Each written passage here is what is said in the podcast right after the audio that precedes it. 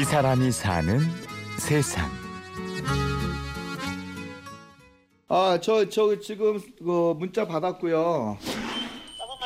네, 서브 많이 받았고, 그거 일단 진행하고 다시 연락 드릴게요. 어, 이거 아이원 플러스 하셨어요? 아니, 아직이요. 이거 막 전화하는 거 들리셨어요? 아, 네, 알겠습니다. 빨리 갈게요. 오늘 너, 눈 너무 많아갖고 미끄러졌어, 지금. 네, 안 그래도 얘기는 했는데, 시간 넘었거든요. 어. 그래, 알았어요.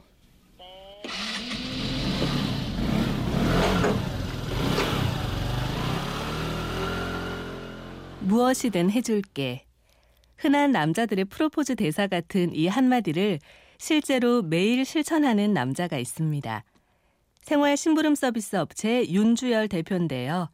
눈이 내려서 길이 꽁꽁 얼었던 날 이 사람을 만났습니다. 제가 이제 26살 때부터 사업을 하기 시작했어요. 그때부터 뭐 자동차 부품도 뭐 유통사업도 하기도 하고 대리운전도 다 시작하기도 하고 15년 전에. 그때도 이제 대리운전의 말 별로 없었을 때. 지금 뭐 혼자 사는 사람들도 많이 늘어나고 있고 그다음에 실버층들도 많이 두터워지고 어 예전에는 이제 가족 구성원들이 대신 해줄 수 있었던 일들을 혼자 살기 때문에 뭐 부득이하게 남한테 부탁할 수밖에 없는 상황에 놓여 있잖아요. 생활 심부름 서비스를 시작하고 바로 소비자들이 이 서비스를 제대로 이해하고 받아들인 건 아니었습니다. 그때만 해도 뭐 오히려 지금보다 인식이 더 없었거든요. 뭐 이런 걸 누가 뭐 시키겠어? 뭐 해서 뭐 우리는 뭐 무엇이든 다 도와드립니다. 뭐 사람들은 이제 심부름이라니까 처음에는 흥신소라고 생각을 했어요. 그래서 뭐 주차장에 뭐 차가 세웠는지 확인 좀 해라. 누구 좀 미행해라. 네, 그런 신분들이 많았었는데 이제 사실 이제 그런 것들은 저희가 할 수 없는 영역들이고 어, 그러니까 생활 속에서 일어나는 심부름들 나 아프니까 뭐 약 좀 사갖고 와라. 뭐 무거우니 장 좀 봐달라. 애기 하고 같이 있는데 급하게 뭐 분유 좀 사달라. 정말 생활에 필요한 일들. 무엇이든 가능한 심부름 서비스이다 보니 이색 서비스를 원하는 고객들도 있었다고 하는데요. 그 엄마 아빠 애기가 강남 저기 아니 저 한강 고수부 중에서 고기 구워 먹는데 대신 고기 좀 구워달라고.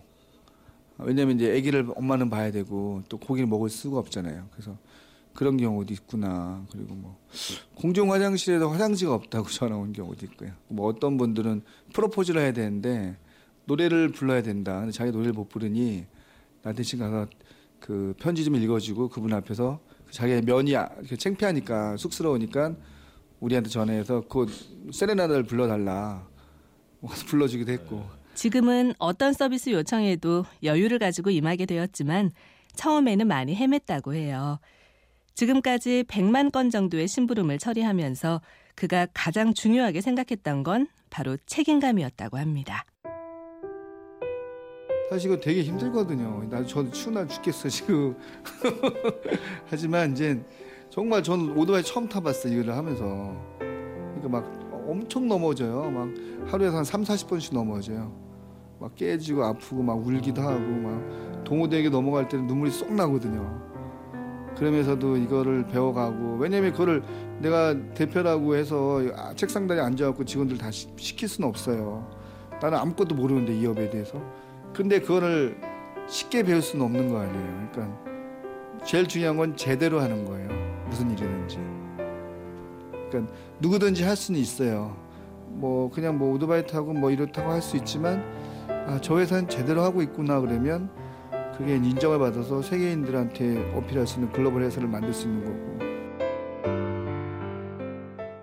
육체적으로 정신적으로 힘들고 목표 달성이 지지부진할 때마다 매일 아침 본인만의 수련을 했습니다. 저는 원래 이제 천주교 신자긴 하지만 아침에 일어나면 108배를 해요. 매일 한 40분에서 50분간.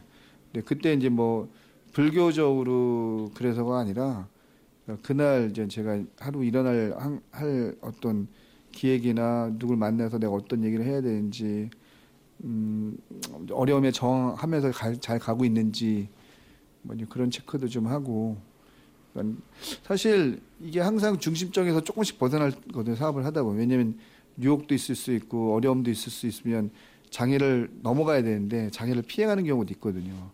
근데 그때 내가 중심에서 멀리 떨어져 와 있는지 다시 이제 원심력으로 돌아가야 되니까 이 사업을 하는 이유가 물론 돈을 벌고 생활을 해나가기 위한 것이기도 하지만 중요한 이유 중에 하나는 사람들에게 봉사하는 것이라고 그는 말합니다. 매일매일 사람들이 원하는 것을 해주기만 해온 그에게 본인이 고객이 되면 어떤 심부름을 시켜보고 싶냐고 물어봤습니다.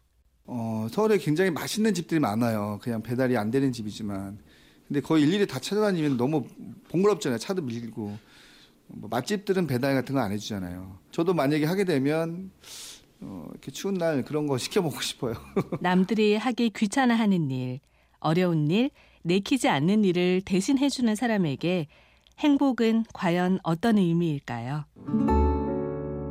어, 예전에 어렸을 때 유년의 행복은 거의 행복이 내, 행복의 꿈이 내 개인의 삶에 맞춰져 있잖아요. 개인이나 가족이나 지인. 근데 이제 그것들도 나이가 들고 성숙하면 그 범주는 넓어져야 된다고 생각하거든요. 그러니까 내가 뭐 어떤 일을 함으로써 나보 내 주위에 많은 사람들이 그 혜택을 얻어갈 수 있게끔 만드는 거. 그러니까 적어도 제가 태어난 시대와 제가 태어나기 전 시대에는 저를 위해서 조금씩 다른 행복감을 느낄 수 있는 사람들이 많아야 된다는 거죠. 예, 저는 그렇게 만들고 싶어요.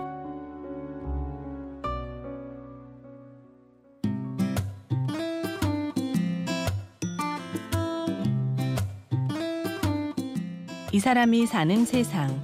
취재 구성의 용승우 프로듀서, 저는 아나운서 류수민이었습니다. 고맙습니다.